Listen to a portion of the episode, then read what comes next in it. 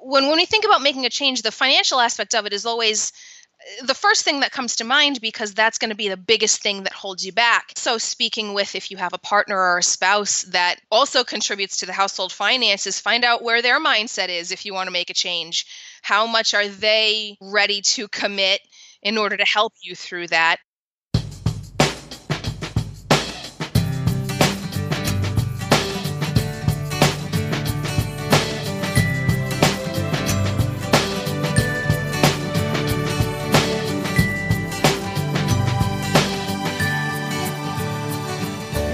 Hello, my friend. Thank you so much for joining me today. My name is Lou Blaser, and you're tuning in to Second Breaks, a weekly show where we explore career stories and strategies for navigating a changing world of work and thriving in our chosen careers. Now, on this podcast, we talk quite a bit about career pivots and career changes. And there's one thing that no matter the kind of career move you're thinking of making, whether it's a move up or a lateral move or even an intentional like downshift if you're moving into a new field of work, for example. There's one thing that you will at some point want to sit down and consider. And if you have a significant other, you'll probably want to sit down with him or her too. I'm talking about the dollars and cents implication of your career move. After all, our careers are the main way we earn a living, right? So for most of us anyway. So it makes sense that we look at the financial implications of our career plans. Now for this topic, I want to be with someone who actually knows what she's talking about. So my guest today is certified financial planner Christina Gatteri. So, technically, I am a certified financial planner. And usually, when I say that, it scares a lot of people because they they make a lot of assumptions, right? And the assumptions are correct. I do all of the things you think I do. I help people manage their investment portfolios and set, set all those major goals like planning for retirement, saving for a rainy day. Um, but what really adds some substance to the title is I work with a lot of young families, and I ended up in that niche because that's who I am. I've got a young family. I know what we're dealing with. There's so many things going on at one time that I really take pride in helping people relieve some of the stress if there's something I can take off their plate to help them move forward with what they're trying to do. Christina and I started our chat with the career pivot or career change context or frame in mind, but it quickly became clear that most of the things that we were talking about apply regardless of whether you're making a pivot or not. We got to talking about financial freedom and planning for our future and, you know, the things that we can do today, what Christina refers to as good money habits to get us in position to have choices tomorrow. My conversation with Christina reminds me of the quote, the best time to plant a tree was 20 years ago. The second best time is today. Sure, you may listen to this conversation and you go, you know what? I'm so behind. I'm not doing any of the stuff that she's talking about. You and I might not be doing the things that she suggests yet, but that doesn't mean we cannot start today.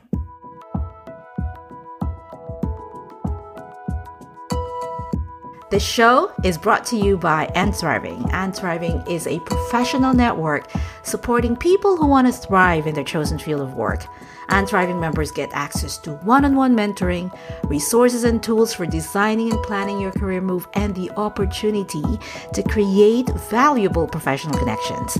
Now, this is actually a good time to explore if And Thriving is right for you because we are open for founding members this month of May. So be sure to check it out. You can learn more about And Thriving at andthriving.net. Again, that's andthriving.net. Okie dokie, let's get on with the show.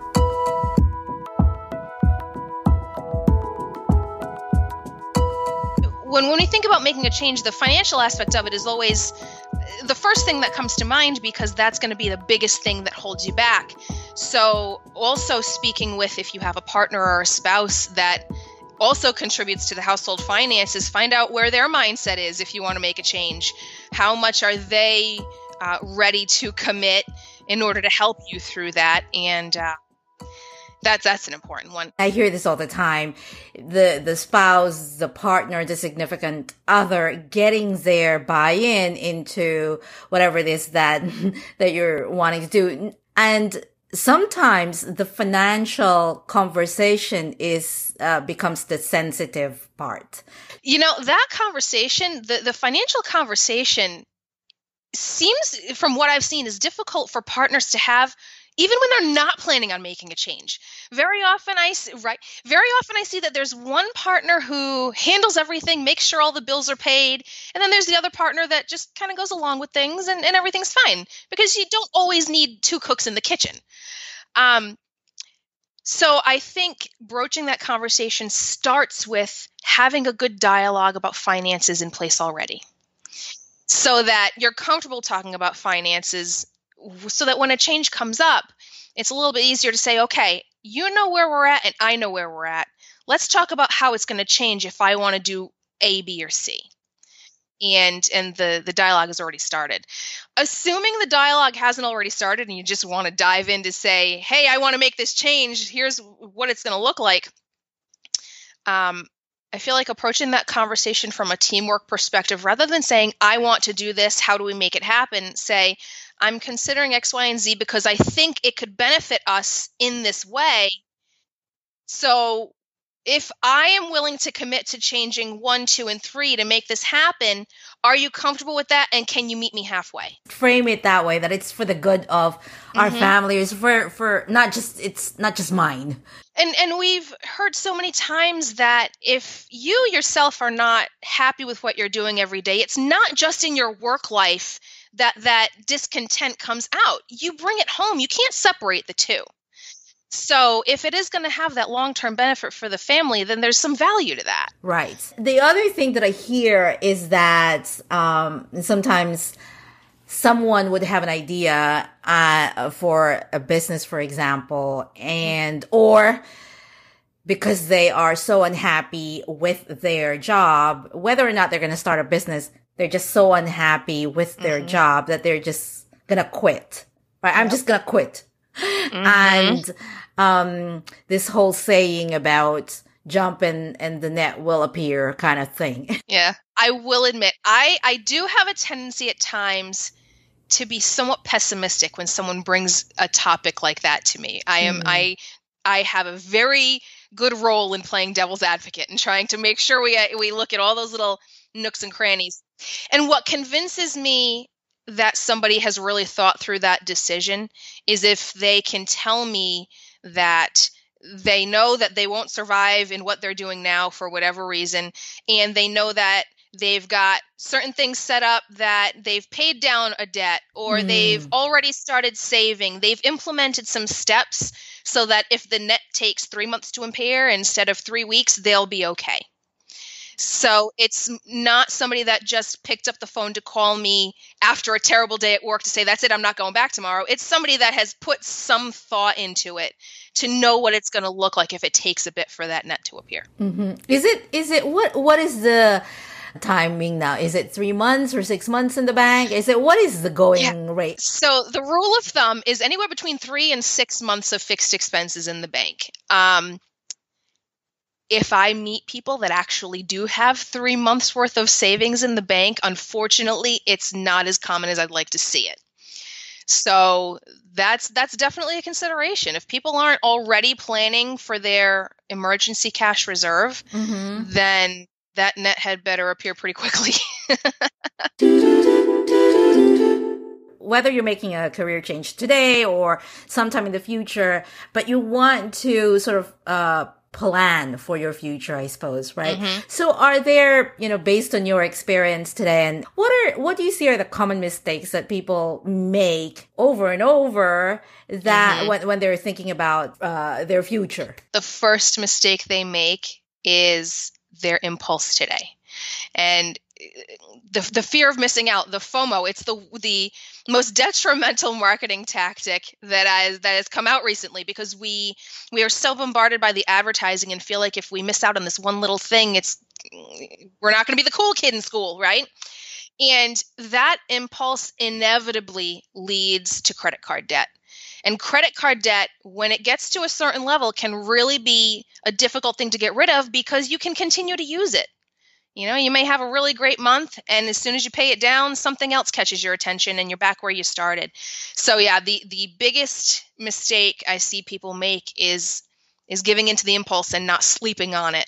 If you're still thinking about it three days later, then maybe there's something to it, but you really got to sleep on some of these things that we're seeing. The other thing I'd say that people aren't focusing on is I don't even want to use the word long term, but that rainy day savings that we've talked about and, and retirement savings.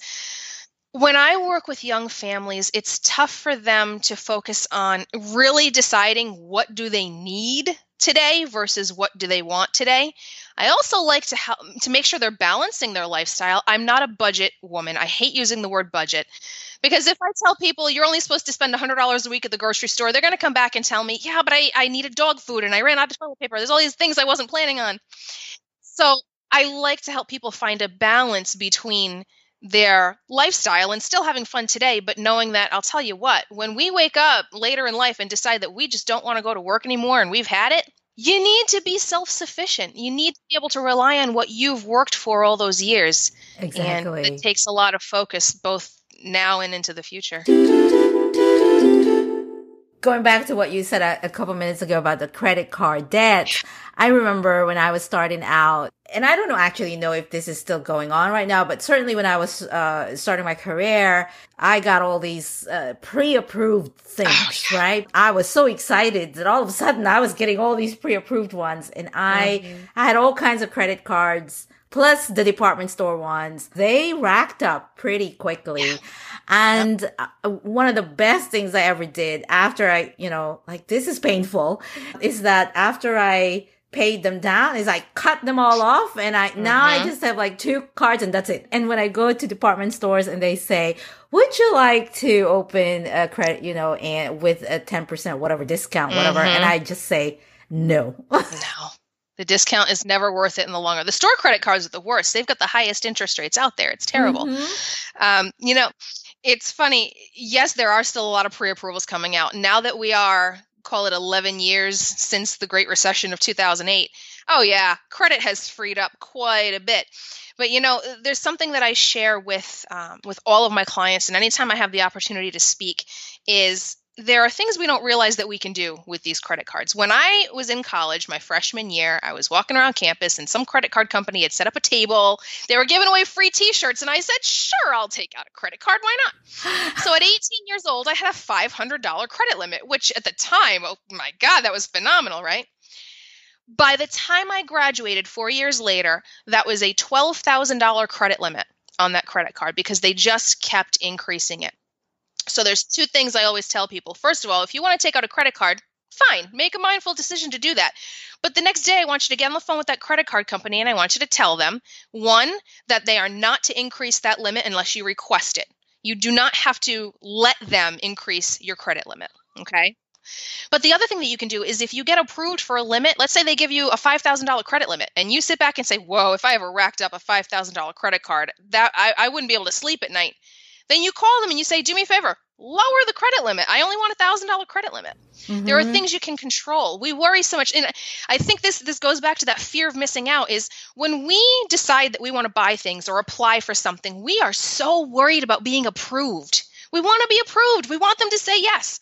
But the reality is, they want to approve us. They want us to be customers because they want us to spend money and we we need to flip that script. It needs to be a privilege for them to approve us you know? So when we exchanged emails uh, a few weeks ago about preparing for this you had also talked a little bit about and i think you used the phrase good money habits. Mm-hmm. i was wondering if you would mind just talking a little bit about what are good money habits? I guess you talked about one already, which is, you know, just just taking control of your credit cards. My favorite thing is automatic savings. And beyond just a 401k that you can do automatically through your payroll or whatever the retirement plan is that's available, I absolutely love that there probably isn't a bank left in this country that does not have a, a transfer tab in their online banking where you can set up automatic recurring transfers. Mm. I had a conversation just earlier today. Somebody said, Yeah, but every time I try to put money in my savings account, something comes up. I need to repair my car, and, and then I have to take it right back out. And I said, but you know what? That's what it's there for. We we put money in the savings account and we like to see it stay there and it's almost painful when we have to pull it out to use it for something but that's why we have it but if you've got something automatic to make it go in regularly you're more apt to let it build up if we sit back and wait to manually move a couple of dollars a week into a savings account or however much you can afford we're not going to do it because although we can tell ourselves we're paying our, ourselves a bill it's not really a bill and we're not really committed to doing it. Just set up the automatic transfer and when you need it you go back in and you transfer it back into your checking account but at least something's happening in the background. Yeah. I remember many years ago it, it, unfortunately it wasn't a habit that i continued but um, many years ago i want i really really wanted to go into this uh, europe trip but mm-hmm. i in order for me to to afford it and, and not go into debt i had to you know save for months mm-hmm. you know, in advance. And I did that actually. That's what I did. It's like I automatically, it was my vacation money. So it was, I automatically uh, took away, um, you know, certain, uh, automatically going into this savings account. But it was for the purpose of the, of the vacation that I wanted to take. But like I said, unfortunately, I didn't continue it. I should, I should restart that. Yeah, got to pick another goal.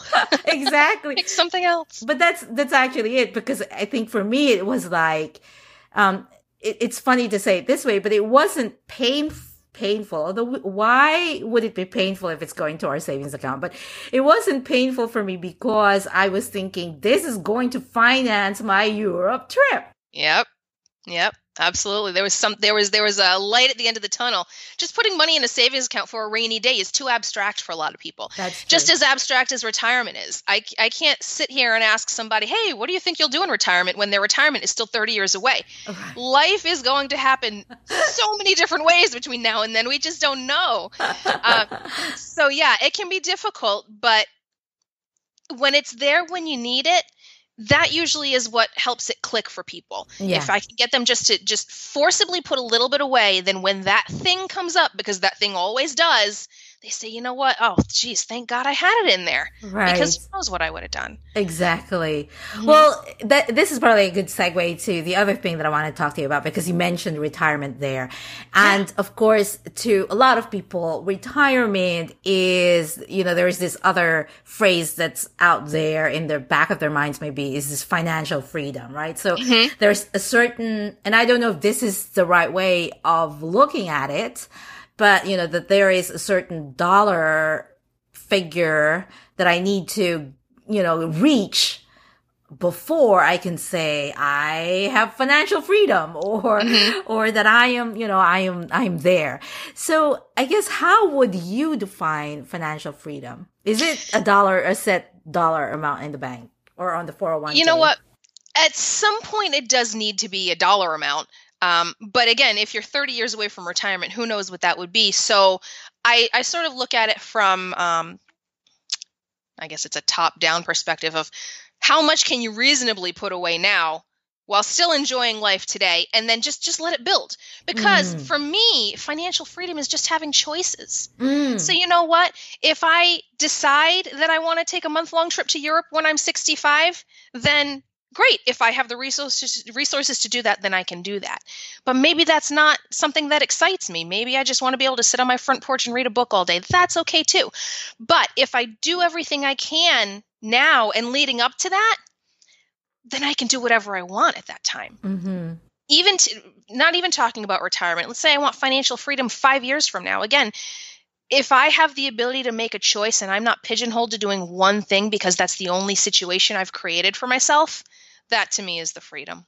I don't know if this is in the same boat, but I I certainly know a, a handful of people who are pretty senior at their jobs and that they're tied to it because of the proverbial golden handcuffs. Yeah. And so you want like yes, they're bringing in a lot of money, but then there's also a lot of things that they're maintaining mm-hmm. in their mm-hmm. lifestyle that requires that bringing in a lot of money. And so, and you know, I think that comes back to mindset and the needs versus the wants. If they have built up a life that now requires them to keep the golden handcuffs on, well, then they make one of two choices. They stick it out or they pare down the stuff that they really don't need, the stuff that's really not adding any joy to their life. Right. And you make the change from there. Is there a book or two or a resource or two that you can recommend as a good read for someone who is really seriously thinking about financial planning and maybe, you know, maybe is just beginning to get serious about it. Believe it or not, it's not a book about finances, but this has been my favorite book for a while now. It's called Switch. It's by Chip and Dan Heath.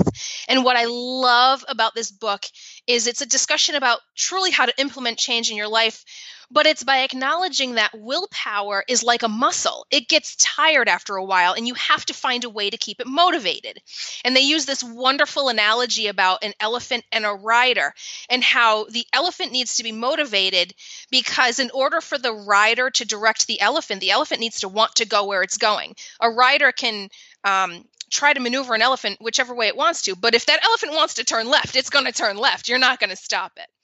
So it's just got it's got fantastic real life stories about how change was affected uh, for various people. But the minute you acknowledge that your willpower is going to give out, out at some point, you've got to find a way to keep it motivated. It applies in so many different ways, but absolutely to your finances. Again, talking about that rainy day savings, you need the willpower to keep putting money in there.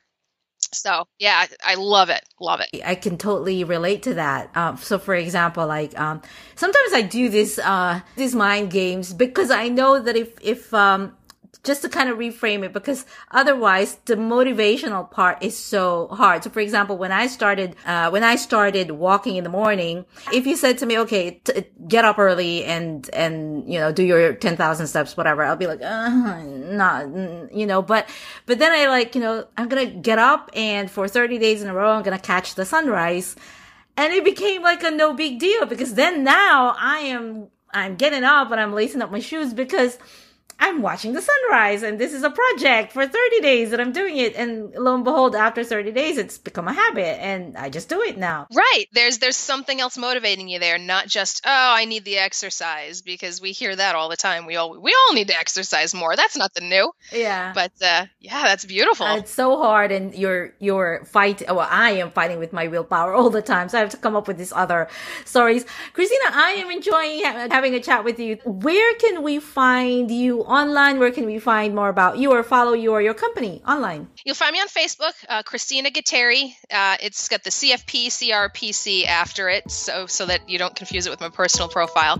Um, but I actually just launched a new website. It's called MeNextYear.com because I always want people to remember that there is a Me Next Year that you're waiting to discover, and I like to help get you there. So I will definitely put links to both on the show notes for this uh, episode. So thank you so much for joining me, Christina. Thanks for having me. This was great. Now, I want to hear from you. What did you think about this topic? How have you prepared or how are you preparing for your career move? Are there any major challenges that you're facing with respect to the financial aspects of your career move? Hit me up on Instagram and let me know. You can find me and direct message me at Lou Blaser on Instagram. I would love to hear from you. That about wraps it up for this episode. You can find the show notes and all the links at secondbreaks.com forward slash episode 96.